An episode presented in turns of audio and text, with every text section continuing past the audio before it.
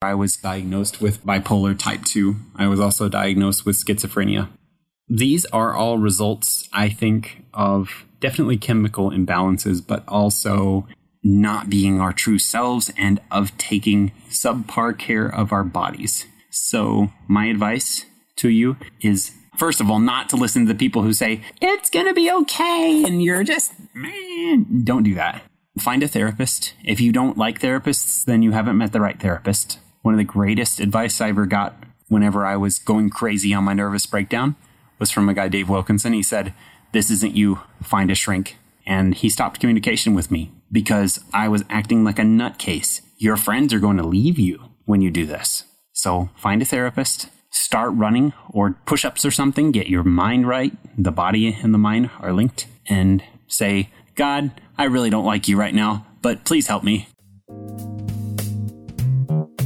This is the Penny Forward Podcast, a show about blind people building bright futures one penny at a time. I'm Liz Botner. And I'm Chris Peterson. We are blind people learning what it takes to be successful in our personal, professional, and financial lives.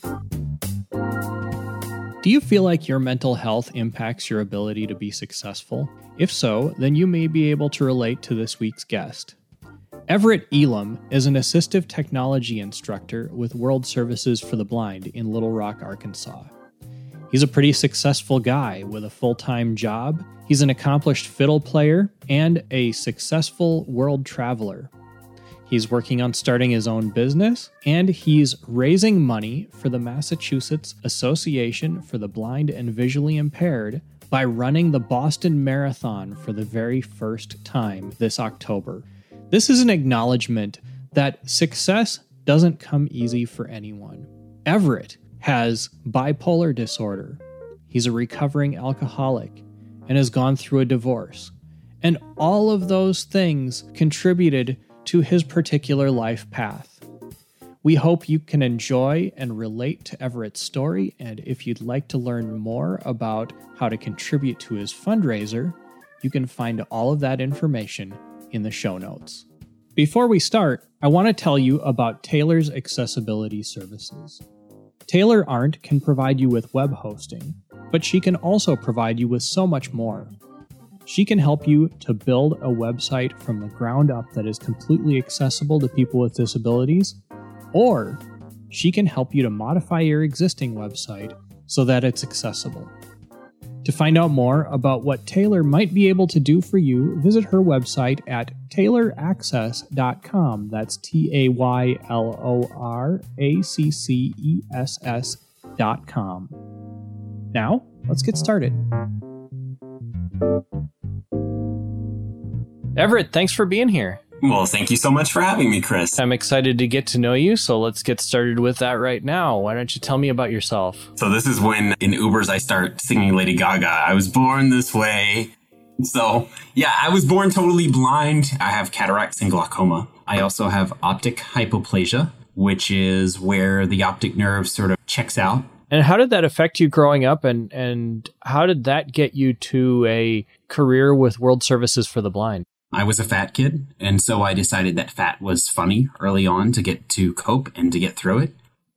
I then started running on the track team and graduated and went to college, graduated from there. And then it was time to get a job. And Eric Yarberry, who is our now our director of education and training and is also my supervisor now, he was in college with me and he'd run our college prep programs. And so he said, hey, there's a Braille teacher job and they need someone to start on Monday. And so I called and I talked to Rachel Buchanan, who know she was an amazing first boss. And she hired me.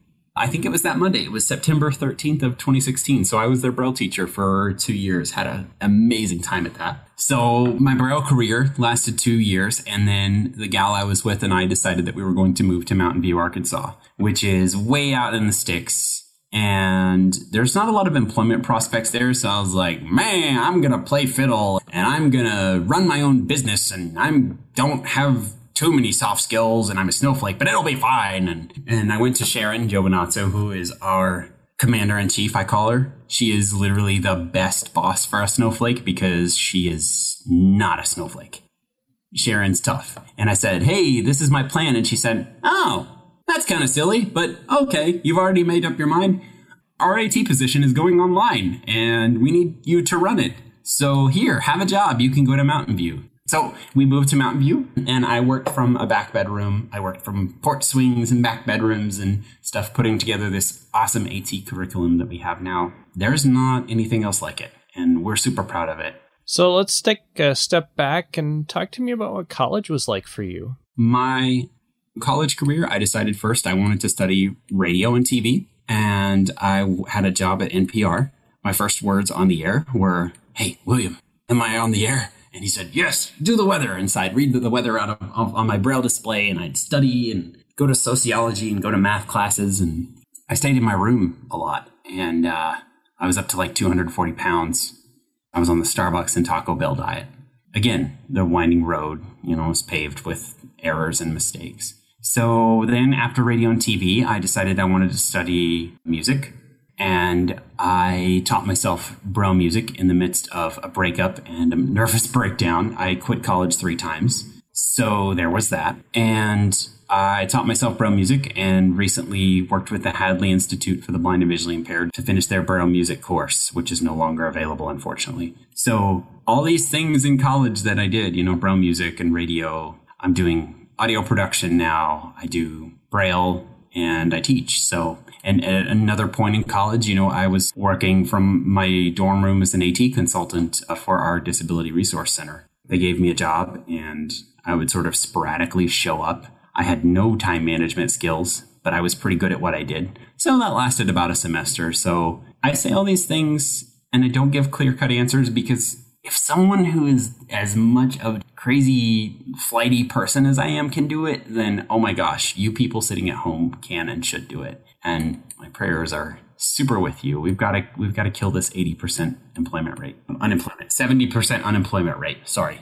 You come across as a very positive person, although there clearly was some hard stuff going on in your life. But can you talk about what some of that hard stuff was and how you made it through that? So, during that nervous breakdown, I was diagnosed with bipolar type 2. I was also diagnosed with schizophrenia these are all results, I think, of definitely chemical imbalances, but also not being our true selves and of taking subpar care of our bodies. So, my advice to you is first of all, not to listen to the people who say, it's going to be okay. And you're just, man, don't do that.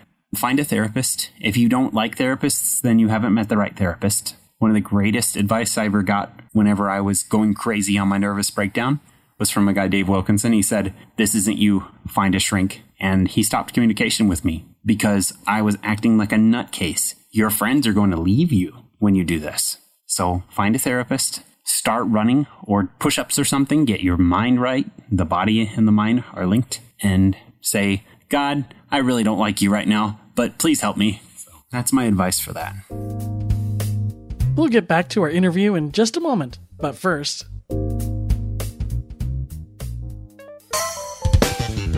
Do you know the difference between a checking and savings account? When you're in an unfamiliar financial environment and need a hand understanding the lay of the land, Penny Forward is here to help.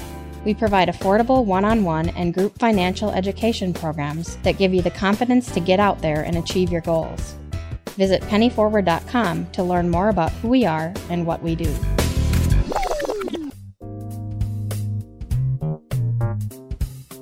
Do you have a short success story that you would like to share on the air? Leave us a message at 952 856 0313.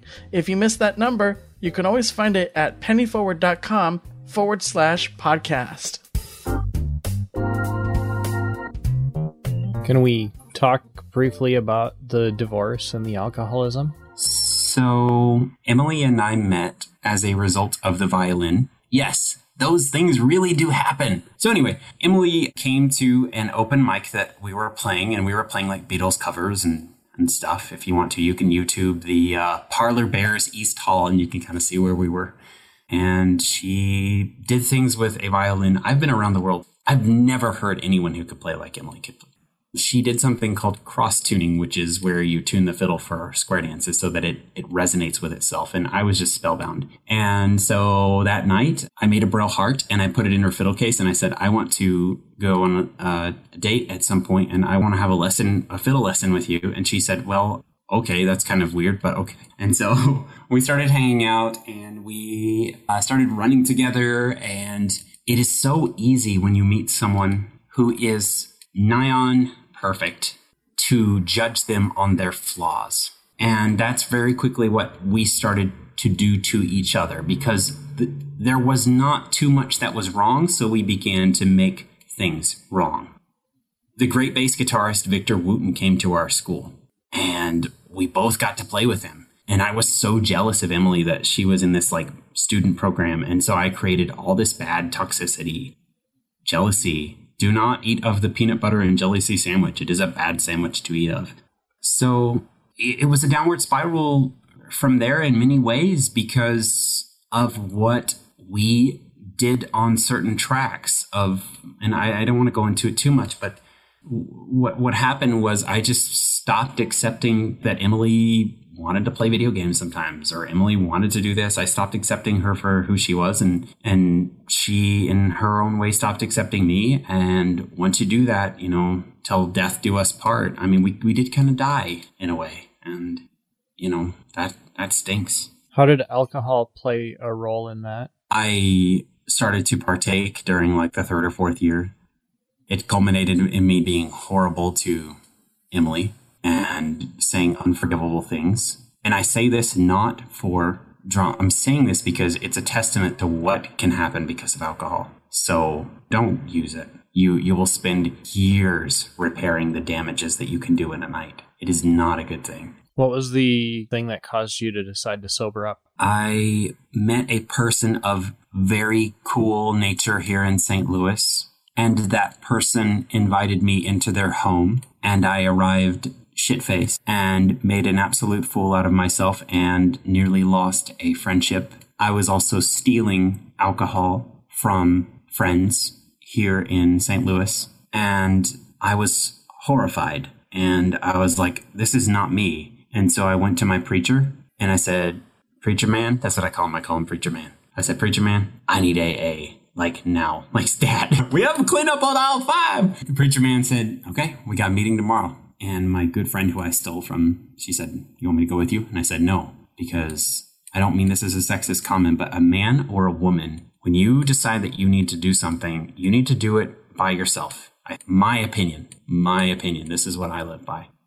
Yeah. So I went by myself and I talked to, he was, he was a plumber. He was an alcoholic. He'd been sober for about eight years. And he said, Yeah, we can, this is all it takes. You know, you get this big book. The big book is available on Bookshare. Email me, y'all, if you need help finding the big book. That's the Alcoholics Anonymous book. So, and, and you have to understand, like, I was doing all this while I was working on my CATIS and while I was, you know, trying to get my next album finished and I was drinking and it was just destroying my life. I was allowing it to. So, yeah. Wow.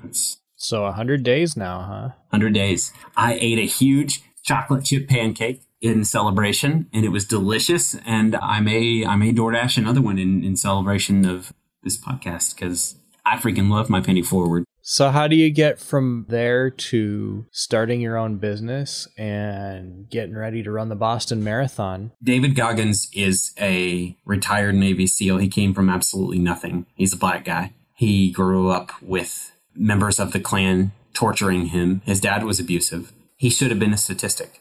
His audiobook, it's called Can't Hurt Me. Listen to it. I recommend it to all my students, and I do warn them the language is a little coarse. He does use some questionable things that people of the feminist persuasion, women of the feminist persuasion, I love my feminists, might find a little offensive, but he's a Navy SEAL, and if you can filter it out, he will change your life. I, I love my David Goggins. His mantra, were it to be distilled, is just knuckle drag your way through life. If something hurts, go for it. That's not for everyone. It works for me. I find people who I am terrified of, but who inspire the crap out of me, and I find any way to communicate with them, unless they're dead. And then well, maybe I'll dig them up. Yeah, I find find them and and I say, please just let me spend an hour in your time. And that's what I do. Does not work for everybody, but if man, if you if you really want to change and you want to be reborn as who you truly are supposed to be, whoever God, whoever she wanted you to be, that's what you have to do. Tell me about the business you started. My business is called Connect the Dot. It is in its infancy. And my big mission is to create highly motivated, specialized blind individuals who can go out and, by virtue of who they are, can plant the seeds of change that are going to turn this planet around. So I don't expect currently, with my skill set and terrible time management skills, that I will currently be able to do that. But that's currently what lights me up inside. That's my dot. That's my dot that connects me to my next dot. So, how will I do that? I'm going to teach a whole lot of AT and Braille, and I'm going to meet awesome people. I'm going to get connected as vendors with every state that I can and teach for those states however I may. I'm going to take hits. I'm going to fail. I'm going to have miscommunications. David Goggins would tell me, Roger that, get back up, keep going. So that's what I intend to do. We'll continue our interview in a moment. But first, So, you want to start a podcast, but you're not sure where to start? Here are some tips for creating a successful podcast. Keep your podcast focused. While it might be tempting to create a podcast that's all things to all listeners, successful shows tend to have a narrow, focused topic. 2. Be consistent. If you're going to do a show, do it once a week, twice a week, once a month, but whatever that time frame is, make sure you are consistent. And finally, use music segments to break up the show. However, don't use copyrighted music. Use royalty free music or music that you have written permission to use. For more tips like this and podcast coaching, check out superblink.org. We're here to help.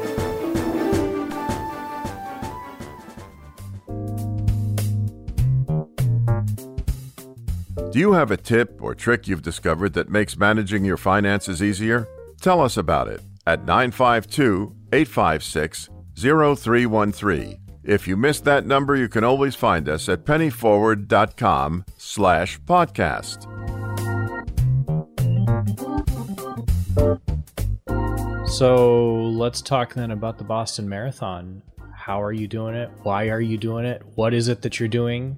I went to California in 2019 and ran the California Marathon, which is, by the way, the only marathon in the country that I know of that um, sponsors blind individuals to run it for free. So you sign up for it, you spend, again, in my case, money that I didn't have, and you pay it back on, on a card. And then you get that stipend back once you have completed the marathon. I'll give my contact information. I'd be happy to give people more information at the end of the podcast. But suffice it to say, I ran that marathon. It was my third one. And then I was thinking, wow, you know, after I got out of the alcohol whirlpool, I was thinking, wow, what happens next? Well, I want to run Boston, but my time isn't under five. You know, all my times are above five. That's not a great time for anyone who's listening. That's not even, that's not even qualifying for visually impaired. So again, y'all, I'm average. I just work really hard and I get around things that scare me. I uh, met Chaz Davis at the marathon and thought he was amazing. He is a newly blind guy. He runs marathons in like sub threes. He's been to Rio de Janeiro and he's just humble and he's awesome because you wouldn't know he was this awesome runner guy. And he told me about United in Stride, unitedinstride.org, which is um, website for connecting blind runners to other people with vision. But basically, I wanted to do something here in St. Louis that would make me work, that would make me figure out how to raise money, figure out how to be a better fundraiser, a better public speaker, a better athlete, a better man. And the Boston Marathon was what I chose. And so I saw on Chaz's page that there were a few spots left in team with a vision. And I did the math and I said, oh my goodness, I would have 99 days, I think it was, to raise $10,000. And I said, you're going to do it. And so I filled out the information, paid a ton of money, registered, and I've raised almost $2,000 so far. And I'm writing letters to sponsors. I'm making amazing connections here in the city because of this marathon. And I'm in the best shape of my life. How can people contribute? There's two main ways. First, I have a page on GivenGain, which is a fundraising platform. and you can just Google Everett Elam GivenGain raising money for Massachusetts Association for the Blind and Visually Impaired. So I'm raising money for this nonprofit, the Massachusetts Association for the Blind and Visually Impaired. And if you want to know more about them, you can go to their website, mabvi.org. And so that money goes directly to them. It's tax deductibles are corporate, and you're wondering about that. That's the first way. The second way, um, in the show notes, I think Chris is going to put my Venmo and PayPal and Cash App information. And, you know, there's a lot that goes into running. That would cover my airfare. My guide is an amazing lady named Mindy. She's going to be running with me. That would cover our meals. And it's also more simple. I think I would prefer that if I were on the other side and contributing to someone. So Venmo, PayPal, uh, I would very, very much appreciate it. So it's sort of a two pronged approach. You can donate directly to MAPV, and if you want to help me out, you can donate to me as well. What advice do you have for other blind people maybe are experiencing similar things to things that you've experienced or maybe haven't experienced anything but just have anxiety about it. Get out of your own head. It's going to be okay. Get out of your own head and live.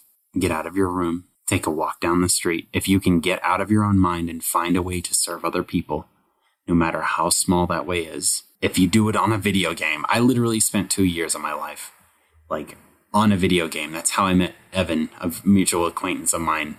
And he gave me like the Bible verse that I'm currently, you know, I run marathons with it in my pocket in a bag. Isaiah 42:16, and I will lead the blind on along paths they don't know, along unfamiliar paths I will guide them. It's going to be okay. Can you play us a fiddle tune? Absolutely. I can play some fiddle tunes. I can play one fiddle tune. I'll play you one. It's a very special tune. Thus, as is typical with fiddle tunes, I don't know the name, but it is about a train, and I learned it in Spain.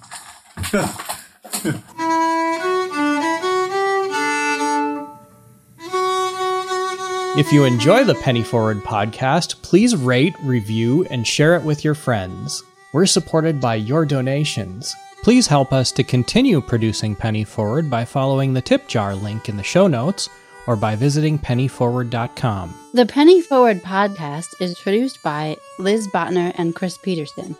Audio editing and post production is provided by Byron Lee, and transcription is provided by Anne Verdine. Music was composed and performed by Andre Louis, and web hosting is provided by Taylor's Accessibility Services. Penny Forward is a community of blind people building bright futures one penny at a time. Visit pennyforward.com slash about to learn more about who we are and what we do. Until next time, for all of us in the Penny Forward community, I'm Chris Peterson. And I'm Liz Botner. Thanks for listening and have a great week.